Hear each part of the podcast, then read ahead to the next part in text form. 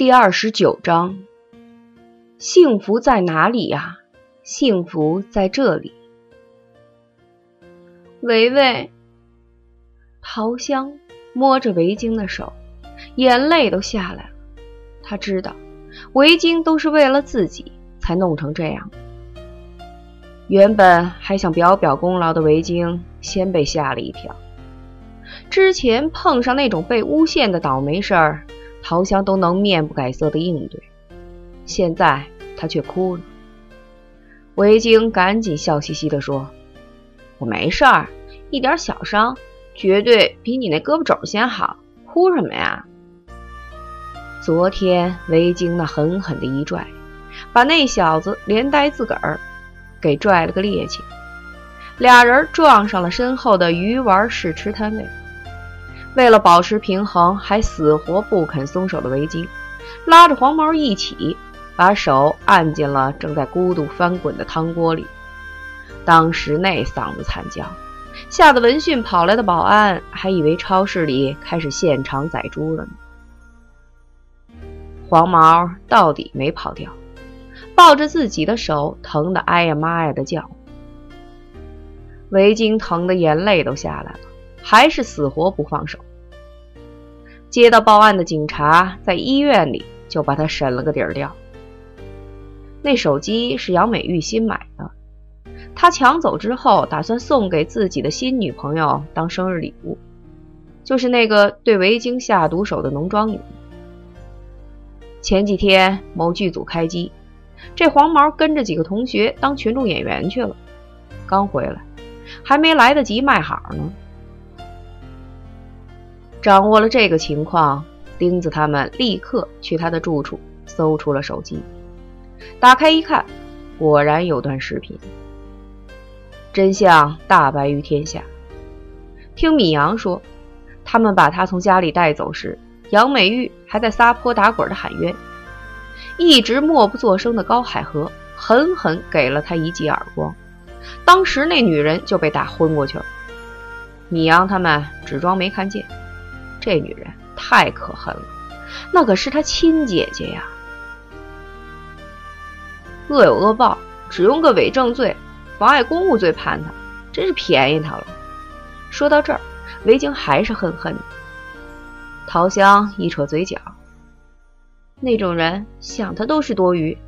你看你的脸，维京的脸上还是一道道的，都是被那浓妆女抓的。维京不想桃香再难过，就把自己两只被裹成白猪蹄儿的手举了起来。你看像不像机器猫？桃香扑哧一笑：“都这样了，你还乐得出来？烫伤很难好的。”哈哈，维京没心没肺的乐了：“难好才好呢！本来我请年假就费劲，这回好了，改病假了，工资照付，不能辞退，爽死我了！”看着维京得意到不行的样子，桃香忍不住笑了起来。真好，自己有这样的朋友，真是太好了。现在似乎一切都雨过天晴了，只是杨美兰还没醒。维京一看桃香的表情，就知道她在想什么。他和高海河之间的事情，维京已经知道了。虽然有点埋怨桃香瞒着他，但那份执着的感情也让维京感慨不已。但是感慨归感慨，维京现在一万个不赞同桃香的做法。他觉得桃香简直就是自虐。桃子，你听我说。维维，你先听我说。桃香轻柔地打断了他。我真是自愿的。他现在一个人忙不过来，部队有纪律，他不可能一直这样照顾下去。他家里没亲人了，杨美兰也是，除非他脱了那身军装转业，可那军装等于是他的命。陶香慢慢的说着，他在微笑，笑得有点忧伤，但又坚持。高海河从部队赶回来，面对的是昏迷的妻子。还有疑似凶手的自己，他的表情自己永远也忘不掉。后来听警察说了，高海河听完事情经过之后，毫不犹豫地说：“陶香同志不可能做这种事儿。”他明白自己的，一直都明白。高海河不是你丈夫，他脱军装又不是要你的命，你……维京话没说完。一看桃香的表情，他就明白了。又气又急的维京憋闷的不行，好多话堵在嗓子眼儿，可偏偏一句也说不出来。有一回听广播电台，里面的女主持人说：“一秒钟其实是个很漫长的时间，比如一见钟情，一秒钟可以改变很多。”甚至会影响人的一生，你相信吗？桃香微笑着说。维京没好气儿的哼了一声：“是吗？我打昏你也只需要一秒钟，要是醒过来你就能忘了那狗屁高海河，我就信。”呵呵，桃香笑了笑，维京没笑，看了他半晌，长长的出了口气：“桃子，你说你图什么呀？”自己胳膊还没好利落呢，跑去帮忙照顾人家老婆。他不醒，你跟高海河不可能；人家醒了，更没你陶香什么事儿了，只能回家洗洗睡。你说这都叫什么事儿啊？你越说维京越生气。我什么也不图。陶香淡淡一笑，能帮上他，我就觉得挺高兴的，真的。如果他过得好。我会立刻离开他，还有他的家庭，远远的，然后慢慢的去忘记他。可现在他不好，需要帮助，你明白吗？他停顿了一下，又说：“维维，爸妈不理解我，知道情况的人都说我是傻子，有毛病。他们不明白，有时单纯的给予也是一种幸福，这种幸福可以属于我。”说到这儿。他歪头看着围巾，眼中隐有水光。没人愿意跟我分享这种幸福，你也不行吗？维京愣愣的看了他半晌，陶香脸上的表情非常平和自然。真爱就是付出而不求回报，话谁都会说，可真能做到的又有几个？这就是所谓的大爱无疆吗？傻桃子呀！哎，我的妈！维京突然大叫一声，倒在了沙发里，闭上眼睛。只等眼中的泪已消退，他才高举着自己的双手说：“我现在真希望我是机器猫了，从兜里掏出那个什么复制镜出来，唰的一下，先把那高海河复制他两个出来。”一个给你端饭，一个给你洗脚，哈哈！桃香一怔，接着放声大笑，笑得甚至歪倒在了维京的肩膀上。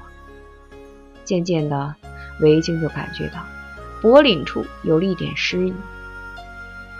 桃香明白维京的意思，就算他不理解，但还是接受了自己任性，站在了自己这边，心里感觉酸酸的。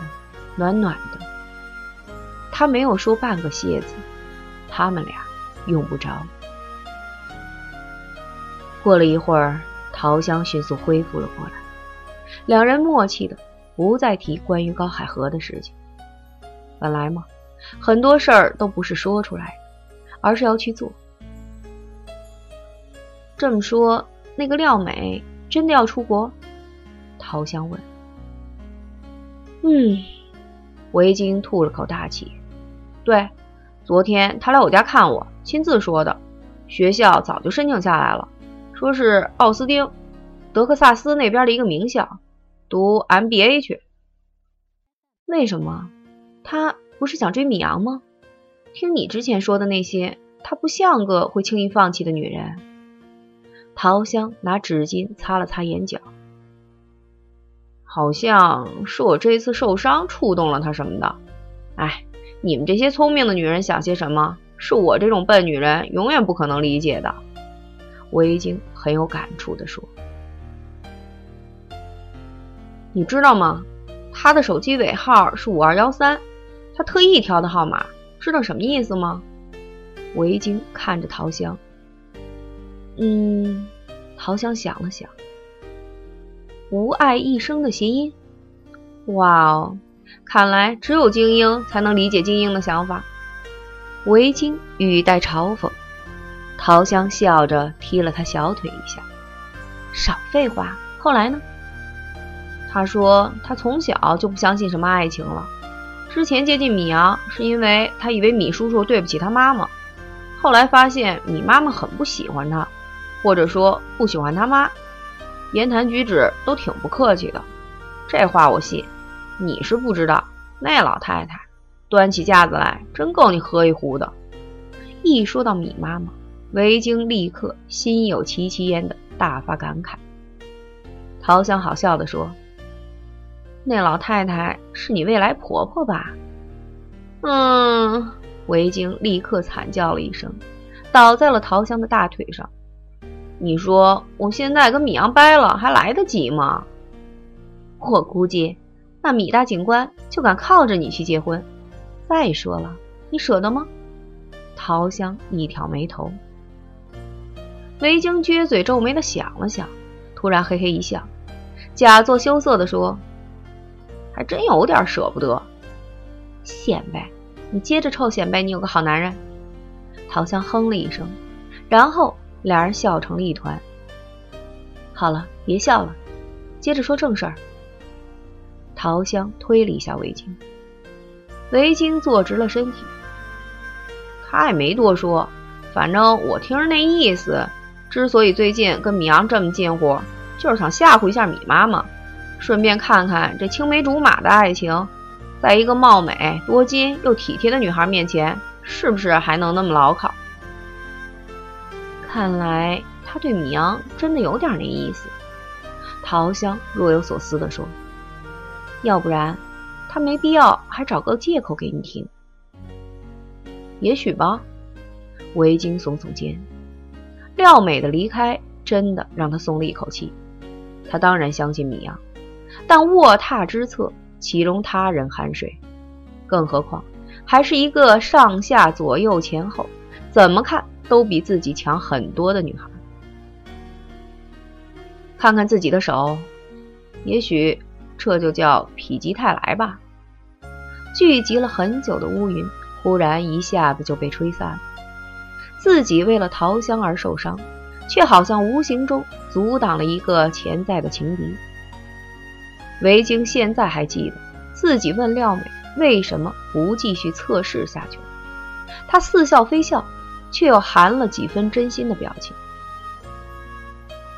一个能为了朋友做到这个地步的女人，如果男人还放弃的话，肯定是个没心没肺、没感情的傻子。我又干嘛非得要个傻子呢？就这样一笑泯恩仇了。按照言情小说里的规律，你们俩应该成为了惺惺相惜的真心知己什么的。桃香笑得调侃：“拉倒吧，言情小说要能写，这世界早和平了。”维京翻了个白眼。不过这女孩挺有意思的，可惜没机会见了。你说她既然早就决定去读书了，那围着米阳转。就是单纯的为了恶心一下他妈妈，再考验一下你们。桃香真的挺想见见那个廖美的，很有个性。嗯，他那话吧说的有些绕，我的理解就是，如果米阳没有背叛我，他也愿意在我俩身边感受一下真爱是什么滋味，然后在一段时间之内能对男女感情有个信心什么的，大概就是这个意思。让我不用介意他的存在，维京皱着眉头说：“哦，那你怎么说？”桃香笑问：“我直说呀，你以为你是黑熊啊？攒足了膘就能度过冬天？而且最重要的是，一开春您还得出来，这谁受得了啊？我怎么可能不介意？”维京越说嗓门越高，桃香笑得肚子都疼了。米阳怎么就看上你了？你怎么就看上他了？米阳说的郁闷至极，一仰头又干了一杯啤酒。江山一言不发，就一杯接一杯的喝酒。一向喜欢胡说八道、插科打诨的肥三儿，也不知道该说什么才好。你为什么喜欢回京，我就为什么喜欢何宁。江山突然说了一句。米阳捏的杯子嘎嘎响，忍了半天才说：“我真想抽你！”我好了好了，那什么，大米，你消消气儿。山子有话好好说，别哼着出来。再说那何宁那小寡妇，能跟人维京那黄花大闺女比？肥三儿打算和稀泥，可他话一出口，江山和米阳都恶狠狠地瞪了他一眼。不会说话就别说，你帮我个忙。负责上菜的小林扫了肥三儿一眼，转身就走。肥三儿赶忙跟了过去。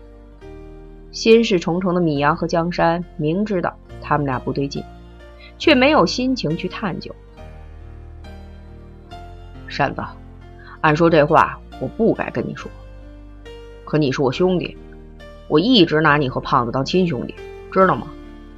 米阳红着眼说：“江山哑着嗓子说，当然。”米阳皱着眉头想了半天，还是说了出来：“我怀疑何宁这个案子不是过失，是有预谋的。”砰！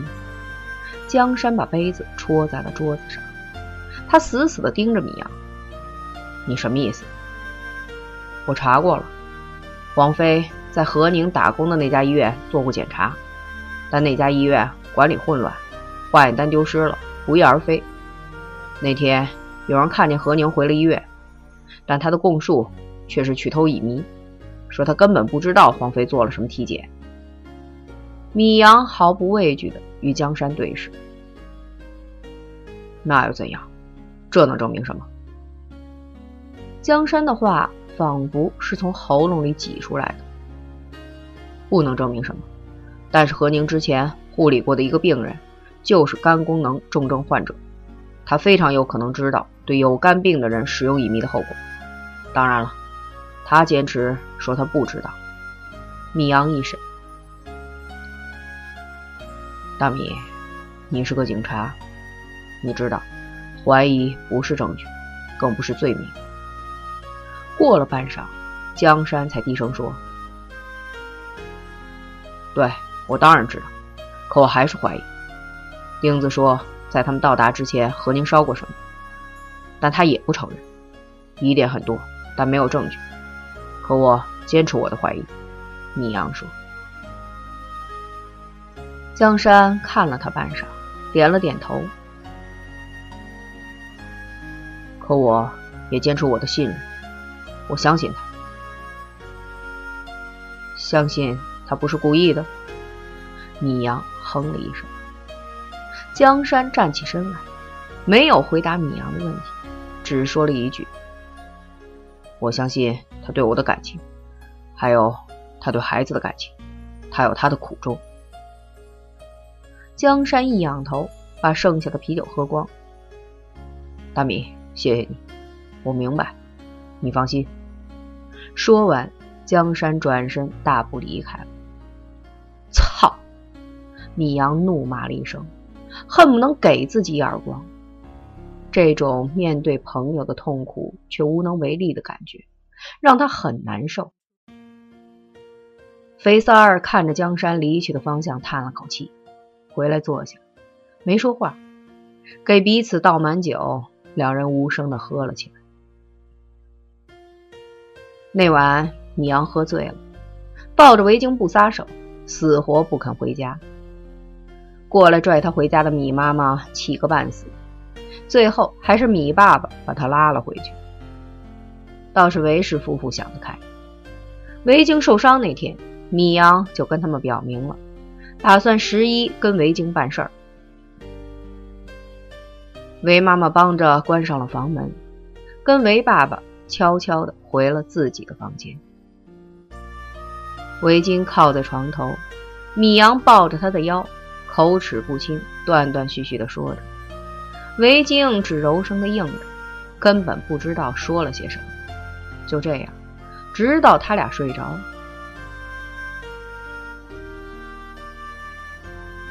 二零零八年八月八日，这真是一个吉祥的日子。奥运会开幕，举国欢庆。尽管这桑拿天儿闷热的不行，但依然挡不住人们的笑脸和热切的期盼。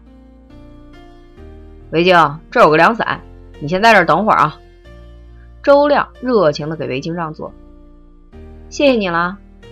维京也是笑容满面。因为奥运会，米阳和一部分同事被调去维护鸟巢外围的治安。他会刑警队的调令已经下来了，但米阳坚持跟机场路派出所的哥们儿们站好最后一班岗之后再回去。本来维京打算吃着西瓜，吹着空调，在家看开幕式，却被米阳一个电话给招了过去。因为很多地方都戒严。出了地铁，他几乎是走过来的，毛孔里滋滋的冒着汗。再往里就得需要通行证了，维京进不去，只能眺望着在夜色里流光溢彩的鸟巢、水立方还有玲珑塔，赞叹着也期待着。旁边经过的人都是笑容满面，不时有人拿着相机还有摄像机进行拍摄。虽然不能进入鸟巢去看开幕式。能离那里近一些也是好的。哎，还有十分钟就该开始了吧？不远处，一个女孩问她男朋友。维京一看表，果然七点五十。报纸说八点整开始。也不知道米阳叫自己过来到底要干什么。正想着，就看见米阳从围栏里跑了出来，手里好像还拿着一朵花似的。维京眨眨眼，心说自己是不是热昏头了？程亮，这就是你拍胸脯说没问题找来的花？张姐万分不满的看着米阳拿着一朵黄色郁金香向维京走去。带队的队长特意给他调了休息的时间，虽然只有区区半个小时，但是求婚够了。周亮也很尴尬。但怎么解释也没用啊！就这朵花，他是冒着风险弄来的呢。看着米阳轻快的步伐，周亮忍不住感叹：“真羡慕，羡慕有什么用啊？你也找去呀！”一个警察笑说：“哪儿找去呀？人家青梅竹马二十多年了。”周亮不忿地说：“哈，要不你干脆从现在开始培养一个好了。”二十年后，你就可以娶媳妇儿了。”张姐半开玩笑地说。周亮苦着脸说：“二十年后，我都奔五张了，是娶媳妇儿还是找老伴儿啊？”警察们大笑。米阳管不了这些，虽然跟维京早就把事儿定了，但毕竟没有正式表白，所以他还是很紧张。给。平时的油嘴滑舌，好像都放在家里忘了带出来了。就这么言简意赅的一句，维京一愣：“给我一朵花干嘛？”米阳抹了一把脑门上的汗，看到这花，你不会想到点什么吗？还是不好意思直说，米阳只能近乎明示的暗示着。